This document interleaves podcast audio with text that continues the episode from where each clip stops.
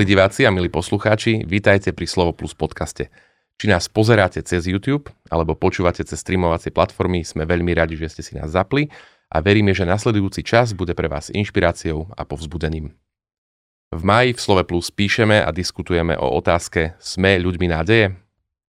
Nádej je možné slovníkovo vymedziť definíciou, no ako veriaci ľudia podvedomo cítime, že by mala hrať v našich životoch kľúčovejšiu úlohu ako len súčasť našej slovnej zásoby. O tom, ako nádej žiť, ako ju implementovať do našich životov tak, aby sme na nej mohli stavať naše životy a aby sme ju takisto mohli posúvať a šíriť na vôkol seba. A o tom, v čo vlastne dúfať a v čo nedúfať, sa budeme v tomto podcaste rozprávať s našim dnešným hostom, ktorým je rímskokatolický kňaz, reholník, misionár milosrdenstva a zároveň hudobník Jan Felix Tkáč. Vítajte. Dobrý deň. Brat Felix, ďakujeme ešte raz, že ste si našli čas. Na úvod nášho rozhovoru dávame všetkým našim hostom také odľahčené tri otázky, a keďže, ktoré sa týkajú ich naj. Keďže ja viem, že vy ste vydali mnoho albumov, uh, už ako, či už ako súčasť uh, kapely Kapuciny, alebo ako frontman vášho solového projektu Feliče. Ja som na Wikipedii našiel, že to bolo, do, myslím, že 20 dokonca nosičov, tak chcem sa spýtať, že ktorý je váš vlastný najobľúbenejší počin? Všetky deti mám rád. Ale tak neviem, no. no z tých kapucinských uh, tie počiatky boli také, uh, že ani ľudia nechceli, aby sa to moc zmenilo, bolo také menej profesionálne. Potom už sme sa snažili, aby to bolo stále dokonalejšie. A tak neviem, na každom CD je nejaká pieseň, ktorá, ktorú spievame stále na koncertoch. Čiže neviem to takto povedať. No a z tých uh, solových. Ehm, tá prvá, prvé sa mi zdalo také veľmi, malo byť rokové veľmi a sa mi zdalo také mm, ako invenčne veľmi krásne, ale ešte technika nebola taká e, perfektná, ako teraz napríklad, keď robím, som robil dve CD u e, Randyho Gnepu na východe. Ale zase aj tieto, toto posledné, čo sme robili štvrté, aj to no je proste vynikajúce, čo sa týka muzikantov, lebo ja mám profikov muzikantov, ja som iba amatér, ale oni to robia proste perfektne a Randy urobil zo spevo, z, eh, jak sa povie, eh, z nespeváka speváka, takže naozaj to CD sa mi ako veľmi páči, je to posledné. Ste spomínali, že sú piesne, ktoré stále hráte na koncertoch. Sú aj nejaké, ktoré už eh, nechcete hrať, lebo už sú otrepané pre vás? Nie, skôr si myslím, že ne, nedá sa hrať e, všetky piesne na koncertoch, lebo uh, ak mám ako Feliče, no tak uh, tá hodina, hodina a pol koncert, to je nejakých 15 do 20 piesní, ale keďže ja pri tom veľa rozprávam a uvádzam tie piesne, lebo stále hovoria, že menej a menej im rozumejú, lebo sú ťažšie texty. No ale veľmi hlboké, takže tým pádom nemôžem zahrať všetky. A sú piesne, ktoré Sice by som rád hral, ale muzikanti ich nechcú hrať, lebo sa im až tak, sa im páčia iné viacej. A zase e, sú piesne, ktoré proste sú stále, napríklad aj u Kapucinov, e, to je z viacerých cd z prvého, potom, no proste je tam viac piesní, ktoré, ktoré aj, sa aj ľuďom páčia, aj majú nejakú dynamiku, aj na zamyslenie. A sú piesne, ktoré sú aj, no však na každom CD je nejaký hit a zvyšok je, jak sa povie. No a my máme tú výhodu u Kapucinov, že všetky sú hity, lebo to je jak u Beatles, no, že proste sme tam boli donedávna štyria skladatelia, včetne Stanleyho. No a teraz sme teda traja skladatelia, takže vlastne každý, keď si zaspia svoju pieseň jednu, no tak už máte tri hity. no, takže ako nechcem byť neskromný, ale jednoducho tým, že sa striedame, tak vlastne je tam stále niekto iný a tým pádom tie piesne sú také akože občerstvením. Keď hrám solovku, tak, tak tam, tam ste iba vy hitmaker. Tam som iba ja spevák a môže sa to niekomu zdať akože už unavné. Kráľ Dávid skladal žalmy, alebo teda aspoň väčšina žalmov sa mu pripisuje, alebo teda niektoré, možno nie väčšina a možno keby ich, ich tvoril dneska, tak by ich hálil do nejakých rokových aranžov alebo už akýchkoľvek hudobných.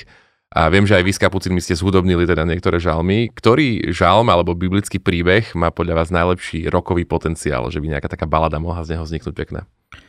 No, mne sa najviac páčil žalm 40, ktorý síce v našej eh, kresťanskej, katolickej kostolnej hudbe je taký nasladlý.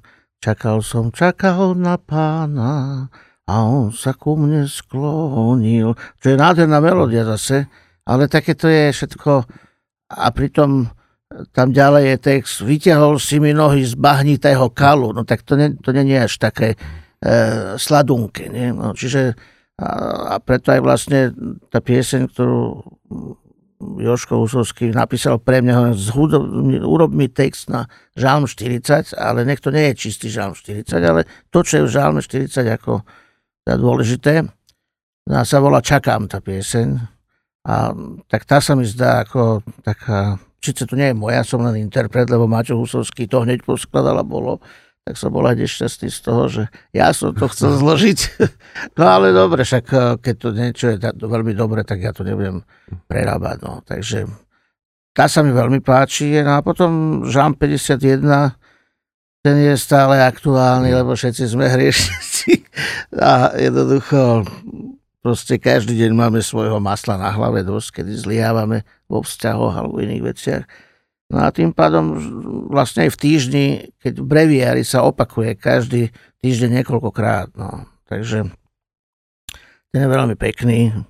Takže aj ten, ale my sme ho zúdobnili ešte ako kapucini, kedysi taký jemnučky, taký ako Ondrej vie vytvárať, môj brat, veľa eh, hlasov ďalších, takže sme vytvorili tam štvorhlas. No a potom zase, keď som robil prvé to solové, to eh, rokové, E, tak Maťo, Maťa Husovského som zavolal, aby mi robil aranžma na tie Joškové texty, čiže na pesničky s jeho textami. Lebo ináč mi to robil Igor Bar. A, a Maťo tam donesol, že či by som to nezaspieval, že on zložil žalm 51. Ale to je len čistý výsek mm-hmm. z toho, to už nie je celý žalm. A tam proste to je taká celkom dobrá kriklavá rokovina, ktorá proste mm-hmm. sa mi páči. Takže tam som interpret tej piesne. No. Ja by som sa aj spýtal, že či ešte nejaký akože čaká na svoje zúdobnenie, lebo tieto, čo sme povedali, tak sú už urobené, ale tak možno nepoviete, aby vám to zase niekto nevyfúkol. Nie, to nemám problém. Nemám teraz momentálne. Vyšiel ďalší žalm, ako teda na, na Margo žalmu 22 od Svetom Jozefovi na poslednú CD. Takže a tá pieseň sa muzikantom strašne páči instrumentálne. Keď sme chceli robiť na ňu klip, tak oni ani nevedeli, že to je vianočný, lebo muzikanti väčšinou ne, nečítajú texty. Tak troška problém pre mňa, že nevedia, o čom hrajú. A tak potom, keď uvádzate tie piesne, tak aj vlastne im to môžete vysvetliť. No však áno, ale už je to dosť neskoro, keď je to náhradné. Mala to byť vianočná nejaká nálada. Ale mám aj inú vianočnú, ktorá je zase taká tiež roková, drsná. Mm-hmm. Takže Dajme tretiu otázku, aby sme sa už pohli teda na našu tému, lebo aj o týchto hudobných veciach by sa dalo rozprávať akože desiatky minút. V jednom rozhovore ste povedali, už nechcem zmeniť svet a ani si nemyslím, že som ho zmenil. Bolo by dobré, keby som vedel urobiť aspoň niečo so sebou.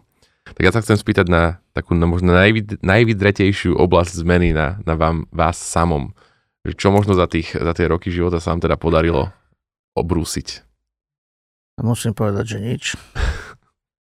Ja niekedy nie som si istý, či som nebol svetejší, keď som vstupoval do rehole. Lebo keď som chodil na katechézy neokatechumenátnej cesty, tak tam je jedna katechéza o Abrahamovi, ktorý vyšiel z úru, keď ho pán Boh povolal a musel prejsť cestu až do zastúbenej zeme.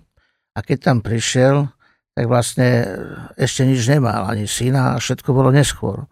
A teraz e, sa nás pýtali, lebo chceli nás naviesť sa neokatechumenátna cesta, to znamená, po ceste sa ide, tak nám chceli povedať, že teda kde sa ja, kde sa my nachádzame, tí účastníci, na tej ceste Abrahama od Úru do zastúbenej zeme. Tak v tom čase, keďže som bol druhák na teologickej fakulte, e, som sa pripravoval na kniazstvo, tak som 5 minút pred nebeskou bránou. Však čo, však som reholník, však nikomu neubližujem, však som dobrý človek. Ne? No. A oni nám potom povedali, že sme ešte nevyšli z úru. Takže pre mňa to bolo také, pre mňa to bolo zábavné, ale mnohí ľudia v tom čase, lebo to bolo v 92. roku, ktorí trpeli a sedeli za vieru v basách proste za komunistov, mm. Tak tí sa tak nahnevali a odišli z tých katechéz a viac sa tam nevratili, lebo oni už boli určite v, nebesk- v tej zasnúbenej zemi. No ale ja osobne si myslím, že, že je dobré, keď človek vie, kde je. No a dneska si nemyslím, že som niekde ďalej. Možno v niečom áno, ale nemôžem to pripisovať ako zásluhu nejakej seba, práce na sebe. Ďakujem za úprimnosť a poďme teda na našu tému nádeje. My sa rozprávame teda o tom, či sme ľuďmi nádeje. Ja som si pozrel slovníkovú definíciu nádeje a tá znie, že je to viera, že sa stane niečo očakávané alebo želané. Tak ja vám chcem položiť na úvod uh, otázku, že čo si vy želáte, čo očakávate, čo momentálne môžete, teda máte nádej, že sa stane. Mal som nádej, že sa vrátime naspäť do domčeka, kde sme žili 21 rokov v Rači, ale už nemám. Takže momentálne zostávam v Pezinskom kláštore, kde je ináč výborne, nemám problém. Ale tam ten kláštor, zase čo bol rodinný domček e, v Rači, tak uh, tam to bolo viac, ne, nebol to klasický kláštor a služba v kostole permanentná pre, pre ľudí systematicky, ale sme robili vlastne misionárov. Chodili sme po Slovensku ohlasovať v podstate radostnú zväz, lebo ľudia moralizmov majú dosť, ale mhm. málo kto vie, že je aj Bohom milovaný. No. Takže e, to som dúfal poslednú dobu a už moc nedúfam. Musel by sa stať nejaký zázrak, ale však na to môj život nestojí, ale keď bola otázka. Na do budúcna, tak ja neviem, však ja sa snažím prijať život taký, aký je Nikto nevie, či tu zajtra nepristane nejaká Putinová raketa, či nepôjdeme kúsok na západ aj my. Takže neviem, ako, nemám ja nejaké už... To je zaujímavé, že e, kedysi, keď som bol mladý, čak to asi všetci ľudia tak majú, že som mal strašne veľa túžob a strašne veľa uh, chcení a myšlienok, čo, čo dosiahnuť.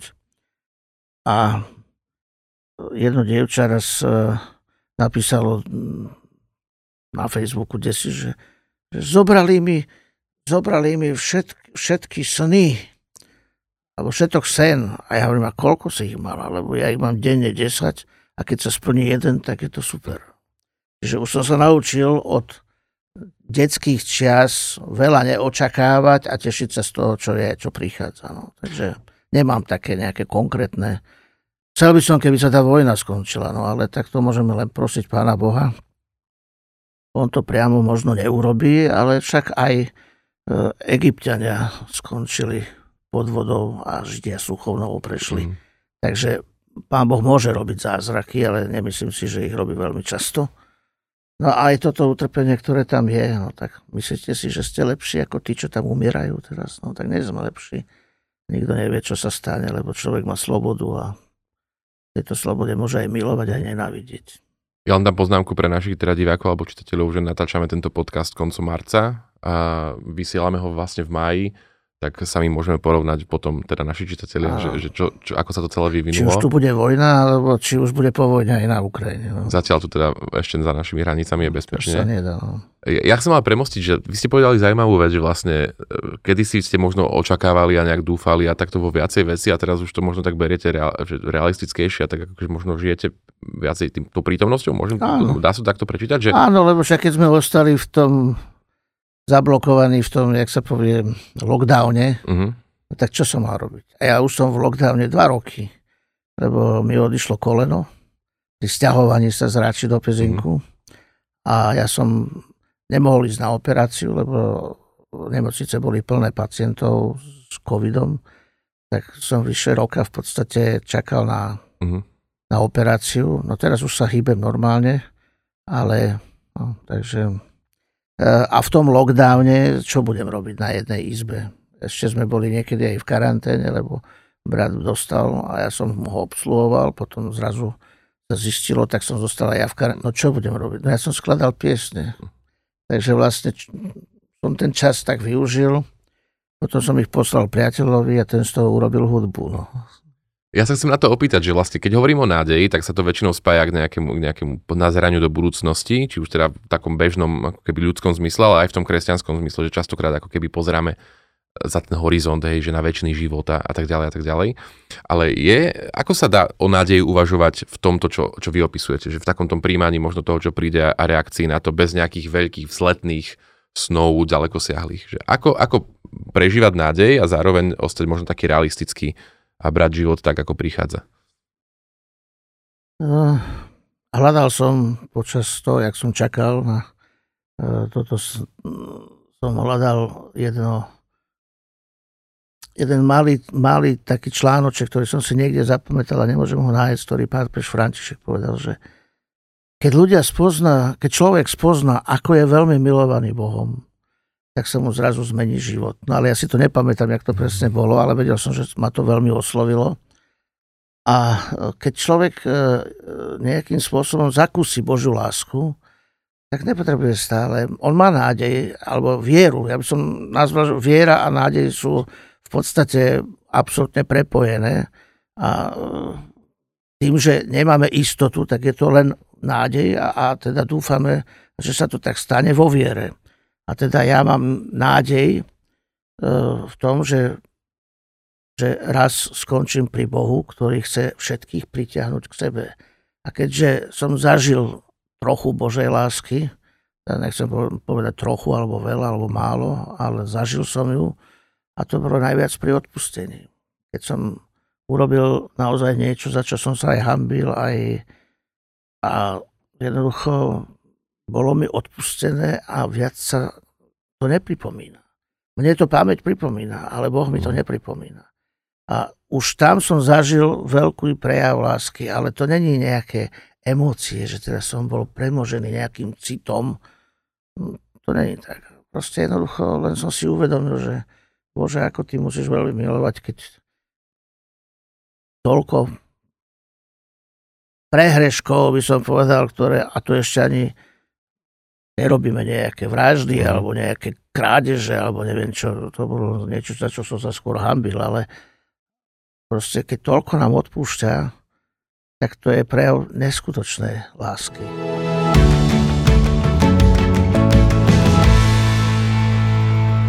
Vy ste povedali, že teda nebolo to nejaké akože zaplavenie nejakými akože rúžovými pocitmi alebo tak a ja sa teda na, na, na, na rovinu dopredu ospravedlním, že idem akože do toho, lebo ťažko hľadať slova niekedy v týchto oblastiach, ale že, že čo, čo si máme predstaviť potom, keď poviete, že zažil som Božiu lásku? Že dá sa to nejako opísať, pripodobniť, vysvetliť?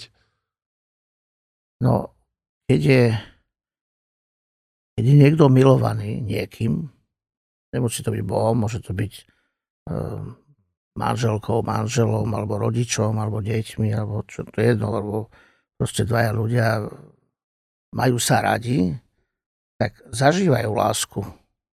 A nemusí to byť láska emotívna. Ja viem, že ty mi chceš dobre. Vždycky si mi poslúžil, vždy si mi pomohol, vždy si sa zaujímal, ako sa mám.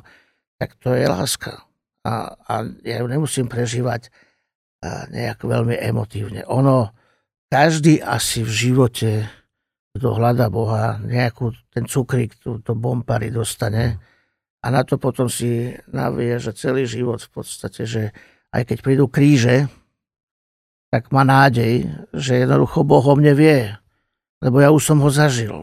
Ale to zažívanie môže byť mystické, no, ale kto vie popísať mystiku? Náš, hmm. náš profesor uh, Kačoty v Ríme, taký exot to bol, povedal, že podeliť sa o duchovné zážitky je ako požúvať jablko, vyplúť a dať ho ochutnať.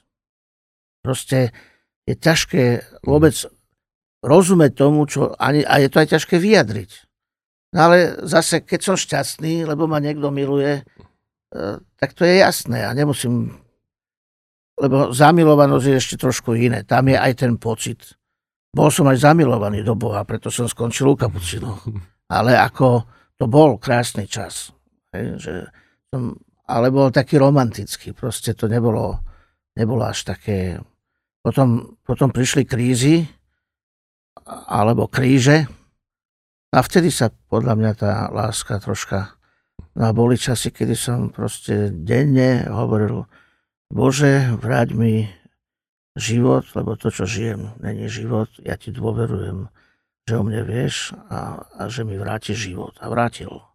Ale to som nebol schopný sa iné ani modliť. Mm. Ani breviár, ani nič. Proste.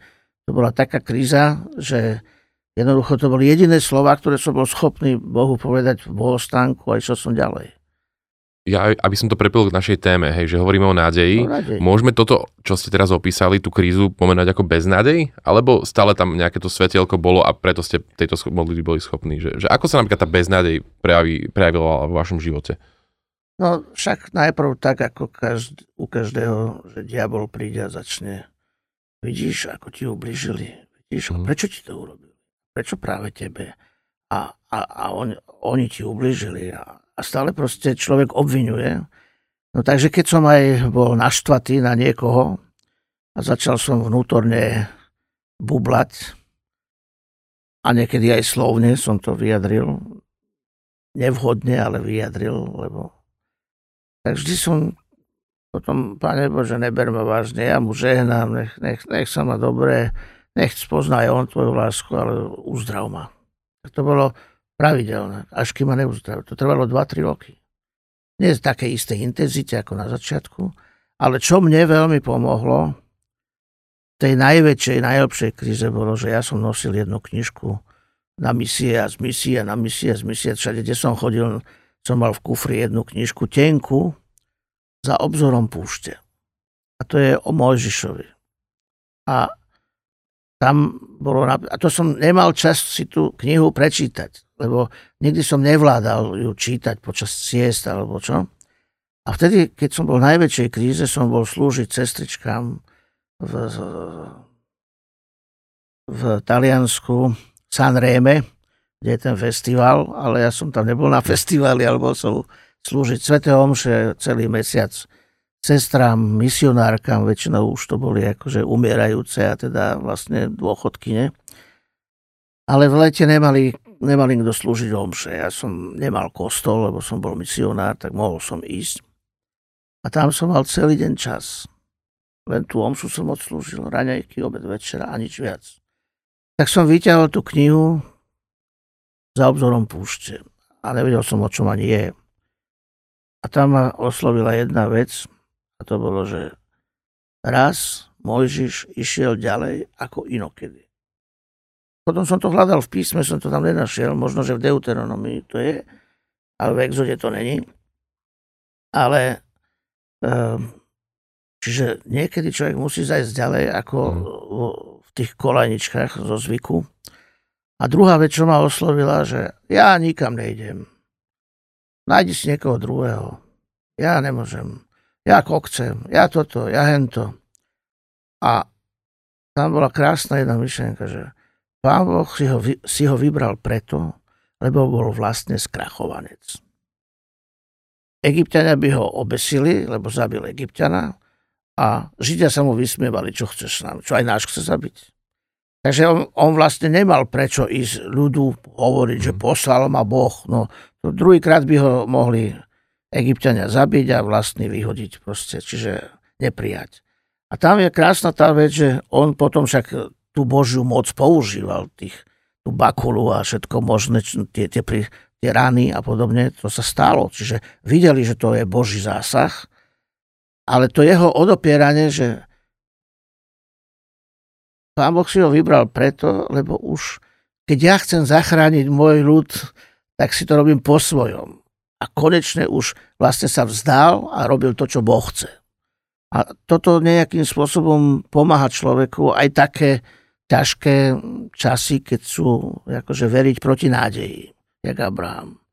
No tak toto vlastne, čo pomohlo aj mne, že, že to, že som teraz zlyhal, ešte není, a ja som sa ani nemal najprv pocit, že by som ja zlyhal, len že som bol ubližený. Mm. Takže No, len som musel stále žehnať, aby som nepreklínal, pretože som bol veľmi zranený.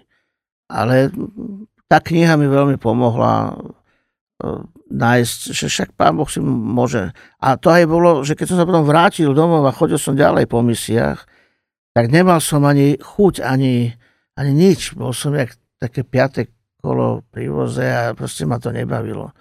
A keď som začal kázať, tak hovorím si, Pane Bože, oni nepotrebujú mňa skysnutého, oni potrebujú tvoje slovo, tak mi ho prosím ťa daj.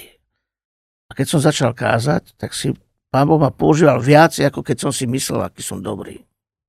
To, čo tu hovoríte, tak uh, je, dá sa z toho ísť na veľa smerov. Mňa zaujala napríklad aj to, čo ste povedali, že keď som bol v najväčšej kríze, tak som išiel slúžiť, že, že pre mňa taká paradoxná vec, že vlastne človek ako keby je vyprázdnený, ale ide niekam. A, a pritom ste povedali vlastne, že Mojžišov prípad bol veľmi podobný, že keď bol ako keby na najväčšom dne, tak pán Boh ho vyvolil, ja, aby robil veľké veci. A že možno tie paradoxy ako keby sa im nevyhneme, ja chcem v tejto chvíli uviesť takú špeciálnu vec, ktorú zvyčajne robíme a možno ju ani nikdy neurobíme, ale pustíme si jednu vašu pieseň, ktorá sa volá Prekvapenie, tiež hovorí o veciach, ktoré nás možno v živote prekvapia, ktoré sú možno paradoxné. Takže je to taký, taký, také hudobné intermezo a, a potom pôjdeme ďalej v rozhovore. Nech sa páči.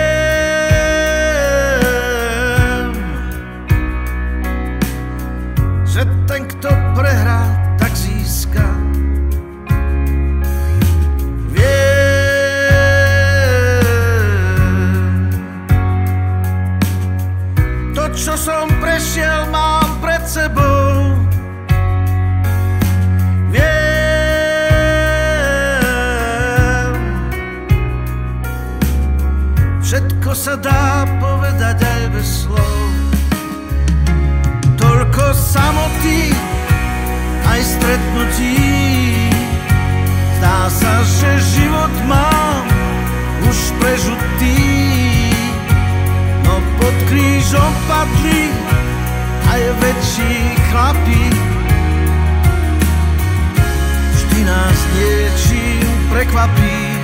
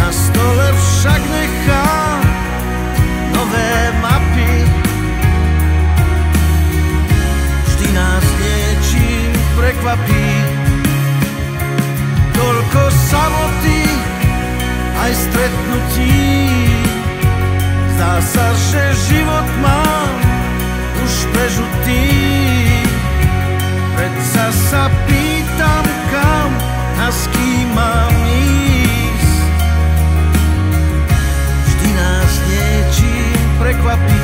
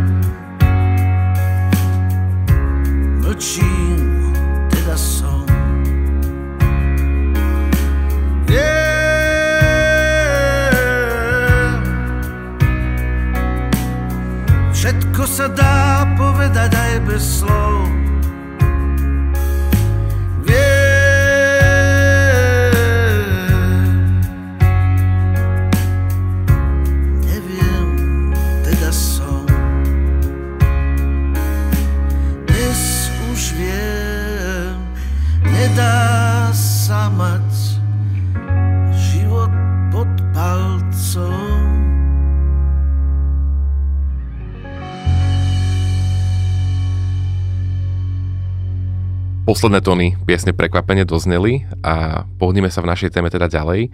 Uh, hovoríme o nádeji. Uh, brat Felix, vy ste misionárom milosrdenstva. A ako sme aj vravili, že nádej je veľmi, veľmi úzko spojená s vierou a v istom zmysle aj s milosrdenstvom. Um, je vás ešte treba misionárov milosrdenstva v tomto svete? Vám pápež František predložil ten mandát. Ste, ste stále potrební? No, ja si myslím, že František chcel troška decentralizovať. Okrem toho, že teda bol rok milosrdenstva, kedy chcel, aby ľudia uh, to mohli využiť naplno, ja mám taký pocit, že k ľuďom sa to skoro vôbec nedostalo, táto informácia. Že, o tom predložení? Že, nie, o tom, že majú tú možnosť. Mm. Lebo uh, ľudia nevedia, uh, ktoré hriechy sú rezervované biskupovi a ktoré sú rezervované pápežovi. Pápežovi je rezervovaných 5 hriechov.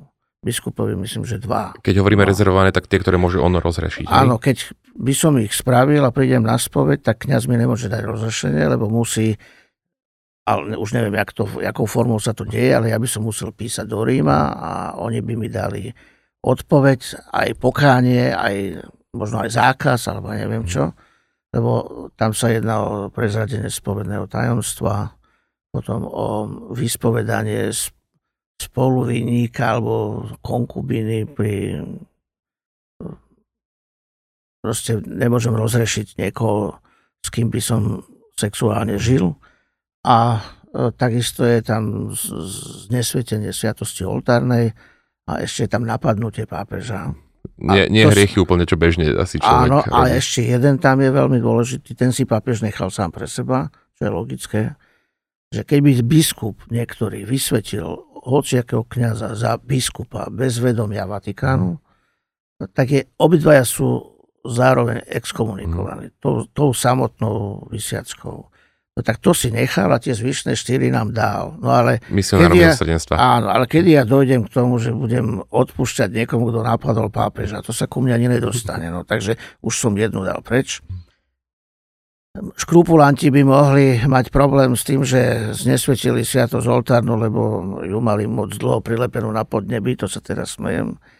No, čiže, lebo to väčšinou len zlodeji, ktorí vykradajú bohostánky, mm potom sa môže stať, že keď nejakí satanisti by si od niekoho vypýtali a niekto to nesvetí a potom príde k viere, tak môže proste mm. mať... Čiže to je skoro nereálne. No. Takže najviac reálne sú teda tie dve a to je tie kniazské. A pápež, e, keď sme tam prišli druhýkrát v 18. roku, aj teraz ideme v, apríli na uh, Božie milosrdenstvo, čiže druhá nedela po Veľkej noci, tak ideme zase všetci misionári Božieho milosrdenstva idú do Ríma a urobia nám tak nejaký duchovný program aj s tým, že sa tam zdieľame navzájom. A už pri tom druhom hovoril pápež, niektorí si mysleli, že to len tak sme skúšali. Ale my sme mali presný úmysel a chcem, aby to pokračovalo. No, tak napríklad, hriech, ktorý je rezervovaný biskupovi, to je potrat je hlavne teda druhý potrat, lebo keď pri prvom nevie o tom, že to je hriech, tak nemôže byť. Ale pri druhom v podstate nemôže dostať rozrešenie, keď nedá mhm. biskup. A biskupy to dávajú reholníkom, ale my to napríklad už máme. Z, neviem z jakého minulého storočia alebo predminulého dokonca. Všetky žobravé rehole majú právo roz, rozrešovať.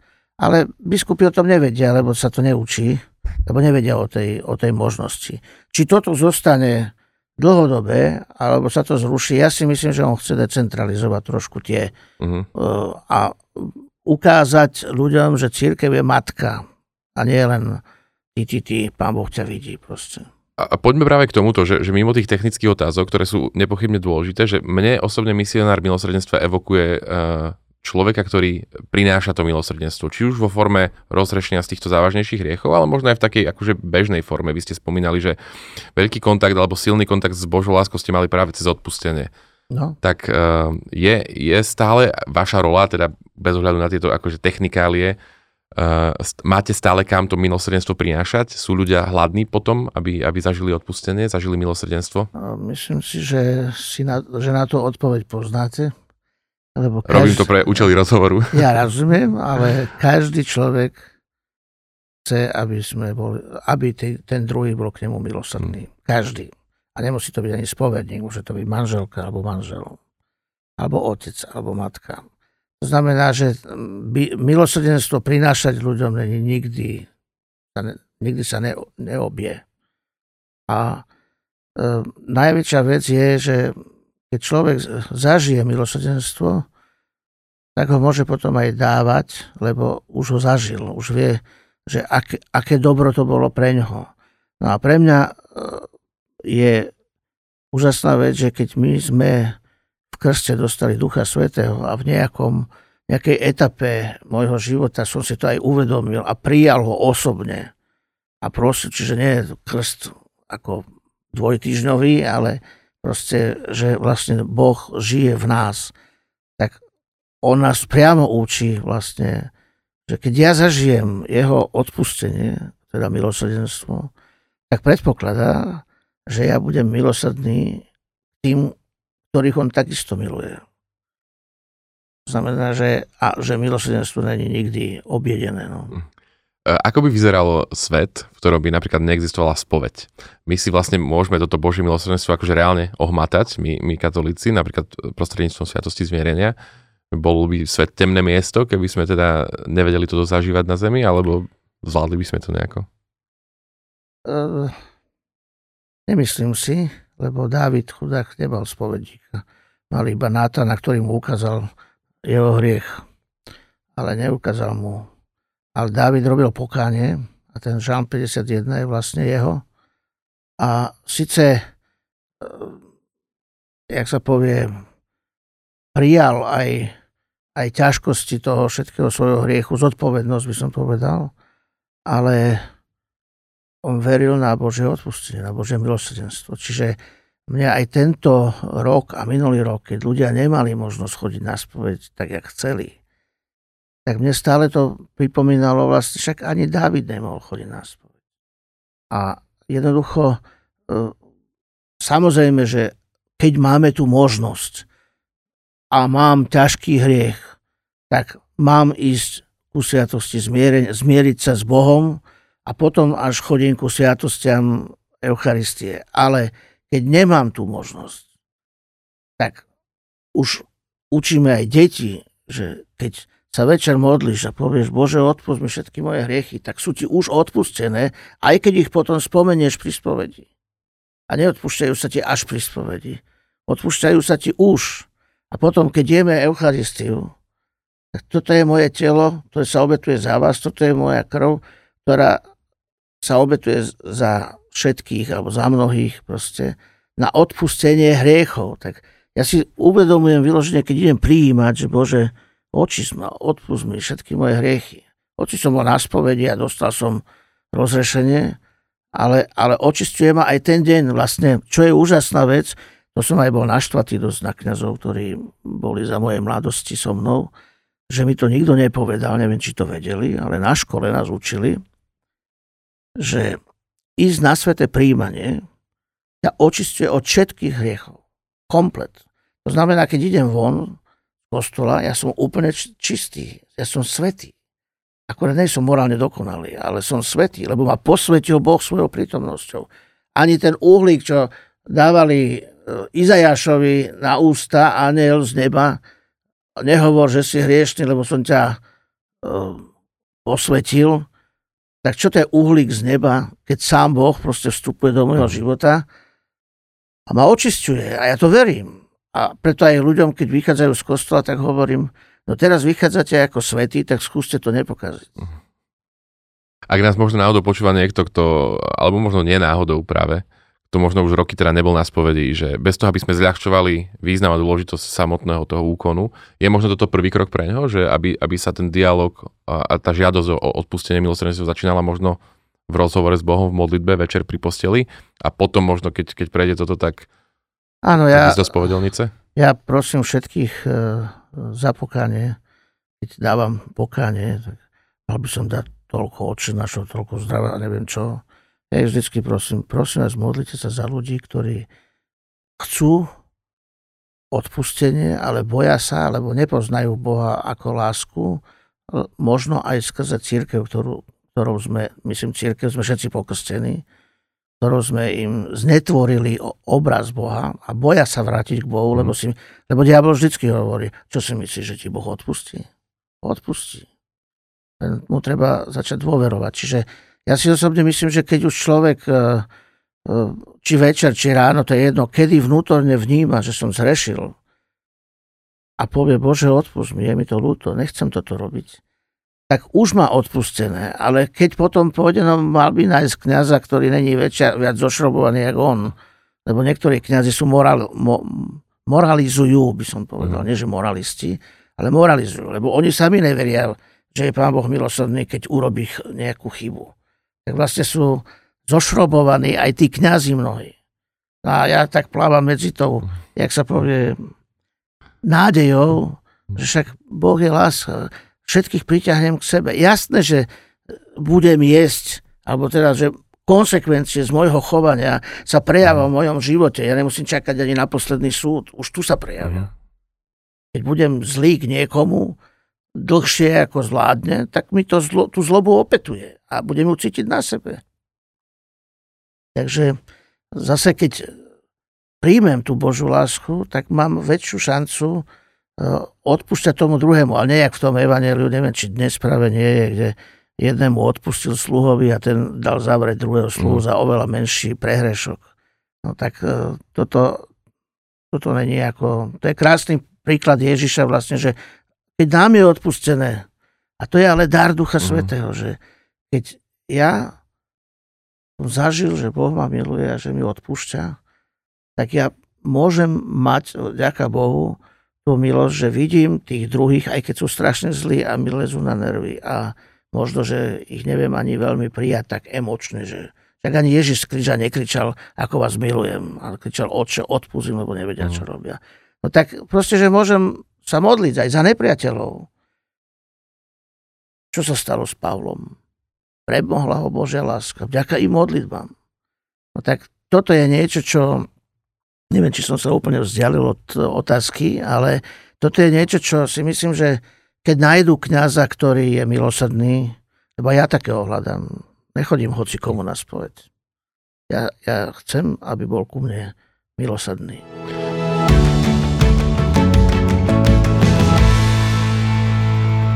Podľa mňa sme sa až tak nezdialili, lebo to, čo som chcel vlastne, alebo to, čo je super počuť, je vlastne to, čo ste povedali, že vlastne naozaj ten prvý krok môže prísť uh, doma v, v rozhovore s Bohom, možno aj keď je tu človek nás počúva alebo pozera, ktorý to nerobil dlhé roky, tak je to úplne, môže to byť úplne prirodzené. A mi sa páči, že ste povedali, že tie, vlastne tie, tie skutky budú mať konsekvencie a ja to chcem na záver otočiť, že, že veríme, že, že aj tie dobré skutky a tie dobré rozhodnutia budú mať konsekvencie, budú mať následky pozitívne. A možno k tomuto by som chcel premostiť, že, že bavíme sa o nádeji, tak, tak poďme ešte na záver trošičku k tomu, že, že ako vieme my možno šíriť nádej vôkol nás, možno niekoľkými praktickými vecami, aby, aby to šírenie nádejov malo konsekvenciu alebo následok taký, že sa to bude potom rozširovať do nášho okolia a že to bude možno pomáhať k zmene ľudí. Rovno dám aj pod otázku, vy ste teda hudobník. Je možno umenie alebo, alebo iný kreatívny spôsob tou cestou, ako by sme mali šíriť to, čo sme zažili, hovoriť o nádeji, hovoriť o láske, o odpustení, milosrdenstve? Ako to môžeme my ako ľudia robiť, možno kreatívne? Tak uh, začnem tou druhou otázkou, potom sa opýtam, aká bola tá prvá. Ale ja uh, väčšinou tie piesne, ktoré boli modlitbou, tak tie som dával na, ako, na kapučinských CDčách, lebo to sú, nie sú liturgické, nie sú to pre kostol, ale práve mnohým ľuďom vlastne pomáha moja modlitba, forma modlitby. A nie len moja, však aj iných e, pápežov a podobne. Pomáha, že sa môžu nejako zjednotiť s tými slovami, ktoré by chceli povedať, ani nevedia sami. No. To je jedna vec. Potom sú také veci, to druhé, vlastne to Feliče, tam som moc nechcel používať slovo Boh ani svetý, ale chcel som, aby v každom texte sa dalo nájsť e, Boha. Čiže kresťan by mal hneď vedieť, o čom to je a nekresťan by tam mohol nájsť hodnotu. Mm-hmm. No tak to bolo akože, čo sa týka piesňami. Prvá otázka bola, ako kreatívne rozšíriť nádej, lásku, Uh, alebo nemusí byť kreatívne, môže to byť konkrétne prakticky, aby, no. aby tá potom ďalej premenala naše okolie. V prvom rade človek musí mať tú skúsenosť. Keď ju nemá, tak ju nevie dať. Druhá vec je, musí vedieť odpustiť sám sebe. Čiže keď mi Boh odpustí, a ja si musím odpustiť. Lebo niekedy idú ľudia na spoveď s tým istým furt, ale ani neveria, že im Pán Boh odpustí. No, takže e, to je taká sest- pekná situácia z, od, e, z Faustiny, e, kde jedna spolu sestra je hovorí, že no keď budeš hovoriť s Ježišom, opýtaj sa ho, prosím ťa, že či mi boli odpustené tie hriechy z poslednej spovede. No a Faustina je donesla odpoveď od Ježiša, že vieš čo, oveľa má viac mrzí tvoja nedôvera v moju lásku, ako veľkosť tvojich hriechov, ktoré ti boli odpustené. Čiže e, mnohí ľudia nemôžu za to, že nevedia nič o tom, pretože sme boli vychovávaní e, niečo za niečo, toto sa má, toto sa nemá. E, proste keď nevedia odpovedať, tak dajú blbú odpoveď namiesto toho, aby si vyhľadali ľudia, už máme katechizmus katolíckej cirkvi, môžu si to tam prečítať a, po, a vysvetliť aj deťom. A potom nebude pán Boh terorista, ktorého sa mám báť. No. A čo sa týka toho, ako to rozdáva, tak keď to človek zažije, tú Božiu lásku, e, tak si myslím, že chce, aby všetci ju zažívali. To je napríklad František, nie? Zasi si, že e, on sa cítil strašne hriešný, čo vôbec si nemyslím, že by bol tak strašne hriešný. No. A, a on, keď zažil tú, to premoženie Božou láskou, alebo Pavol, tak on nemohol o tom nehovoriť. A teda, ak človek zažije Božú lásku, tak nemôže o tom nehovoriť. A to je to, že keď to nezažije, tak, tak nemôže o tom hovoriť, lebo hovorí naučené dristy. Hm. Ale keď ju zažije, tak ja aj ľuďom hovorím v kostole, alebo teda na spovedi, alebo podobne, že, že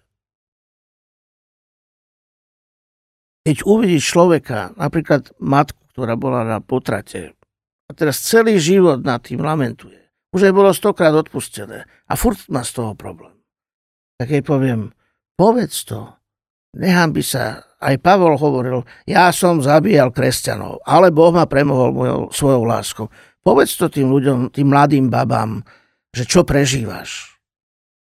Ty nebudeš hovoriť o, o svojej dokonalosti, ale čo Boh robí v tvojom živote, že, že ti odpustil.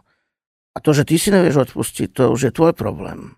Ale zase, keď človek povie niekomu, aj v robote môže byť niekto skleslý. Ja mu poviem, je niekto, kto ťa má veľmi rád. A čo tam one. Ale začne nad tým rozmýšľať. No počúvaj, ty si mi čo si hovoril, že ma niekto rád. Koho si ty myslel? No Ježiš. A to je somarina.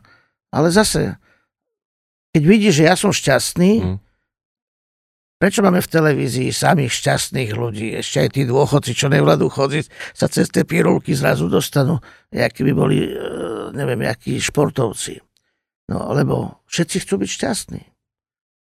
Tak ja si myslím, že šťastie, radosť je z Božej prítomnosti, keď viem, že Pán Boh ma miluje, niekedy mi vyčíta. A poslednú vec, čo chcem povedať, je, že vždycky diabol odťahuje ľudí od Boha. Najprv nás nahovorí na hriech, potom nám povie, vidíš, čo si spravil? Myslíš, že ti Boh odpustí?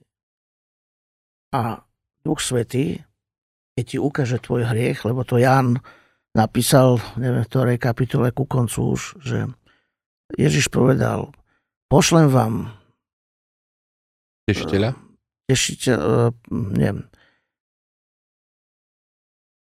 Proste je tam, že uh, pošlem vám potešiteľa, ktorý vám ukáže, čo je to hriech. Povedal to ináč. Povedal to, pošlem vám potešiteľa, ktorý vám ukáže, čo je spravodlivosť, čo je súd a čo je to hriech. Spravodlivosť, že idem k Otcovi. Súd, že diabol už je odsudený a hriech je, že ste vo mňa neuverili. Každý hriech je úplne v protiklade s, s vierou. Ak neverím Bohu, musím si zobrať život do svojich rúk a musím si to robiť podľa seba. A teraz, keď Duch Svetý nám ukáže hriech, čiže nie diabol, ktorého nechcem počúvať, ale Duch Svetý mi ukáže môj hriech. Tak ma nevedie k zlobe, že do keľu, Pane Bože, prečo si ma stvoril takého kreténa? že ešte Boh je na vine, že ja som hriešný, ale ho vedie k tomu, no, chcel som, vedie, chcel som, aby si vedel pravdu o sebe. A keď vieš pravdu o sebe a vieš, že ja ťa milujem napriek tomu, že si taký, aký si, tak môžeš vidieť aj tých druhých, ktorých milujem. A potom človek, ktorý zažil toto odpustenie, že vždy, keď začnem klesať, to je, to je v encyklike Jana Pavla II. o duchu svetom, táto stať, kde proste duch svetý hovorí, no ja som chcel, aby si vedel pravdu o sebe, ale teraz staň a poď. Čiže je potešiteľ. Mm. Lebo normálne, keď mi nejaký človek ukáže môj hriech, väčšinou ma naštve, ne? Není potešiteľ. Ale keď mi Duch Svetý mm. ukáže mm. môj hriech, tak ma prenikne dokonca bolesť, a poviem, Bože, čo som to urobil? Napríklad ubližil som manželke, alebo bratovi, alebo dieťaťu, alebo otcovi. Tak ma prenikne bolesť, ktorá je dôvodom lútosti. Je mi to lúto, nechcel som im ubližiť. A toto je vždycky od Ducha Svetého. Tiež to výčitky, že si na nič a aj tak ti neodpustí, to je iba od diabla. Tak sa vždycky môžem rozhodovať. Pane Ježišu, ty si ma nikdy neodsúdil. Chcem ti dôverovať diabol, ty si ma vždycky zahambil, že som musel mať figový list okolo seba. Zmizni. Teda ja, ak sa to pokúsim zhrnúť, prijať pravdu, aká je o sebe, nenechať sa obviňovať, ale pozrieť na to z perspektívy Ducha Svetého, uveriť tomu, že Pán Boh je milosrdný, že nám odpúšťa a potom o tejto skúsenosti autenticky vlastnými slovami hovoriť a posúvať ju ďalej. potom o tom hovoriť všetkým, ktorým stretneme. Brat Felix, posledná otázka, aby sme uzavreli našu nádejovú tému. Vrátim sa k tej definícii zo začiatku a budem sa vás pýtať, že čo očakávate alebo ako si predstavujete, ale e, prejdeme tak do eschatologickej roviny a spýtam sa kľudne jednou vetou odpovedzte, že ako si predstavujete, že bude vyzerať väčnosť. Nemám vôbec predstavu, lebo Pavol hovorí, že ani ucho nepočul, ani oko nevidelo. Máme trocha nejakú matnú predstavu zo zjavenia alebo aj z toho, jak mal zjavenie Izajáš, že videl otvorené nebo a teda videl Boha a Boh sa pýta, koho pošleme medzi, za, za našim ľudom. Ja, ja, ja, ale som nečistý. No, tak e, to sú také opisy, jak požúvané jablko. OK, tak ale aké by ale, to mohlo byť? Ale ja si predstavujem, že keď je človeku dobre s niekým, kto ma miluje, ako ho ja milujem, no tak to môžeš byť väčšnosť, sa nezačneš nudiť. No my tu áno, lebo máme svaly a nás tu všetko možné drží, ale a, prípadne ADHD môžem hneď, mám vyrušenú mysel a neviem čo, ale v nebi, tam budem vlastne s milovaným Bohom, ktorý za mňa zomrel a ktorý ma chce. Pre mňa je strašne úžasná tá veta, že až budem vyzdvihnutý na kríži, všetkých priťahnem k sebe. A toto je pre mňa tá nádej, že Napriek tomu, že aj ja sa sem tam bojím, že či naozaj mi bude odpustené, lebo však všetci hovoria, že áno, ale konsekvencie. No, áno, niekedy si tie konsekvencie vyžereme tu. Niekedy ich musíme možno v tom očistí, ja neviem, očisťovanie to už je nebo, ale neúplné, kde sa ešte človek e, vlastne, ja si myslím, že Pán Boh nám ukazuje pravdu o sebe dodatočne, keď sme ju nespoznali tu a vlastne nás iba preniká bolesť nad tým, že už nemôžeme byť s Bohom. Tak to je to očisťovanie. Ale byť s niekým, kto ma miluje, to je, to je nebo už tu na zemi. Ne?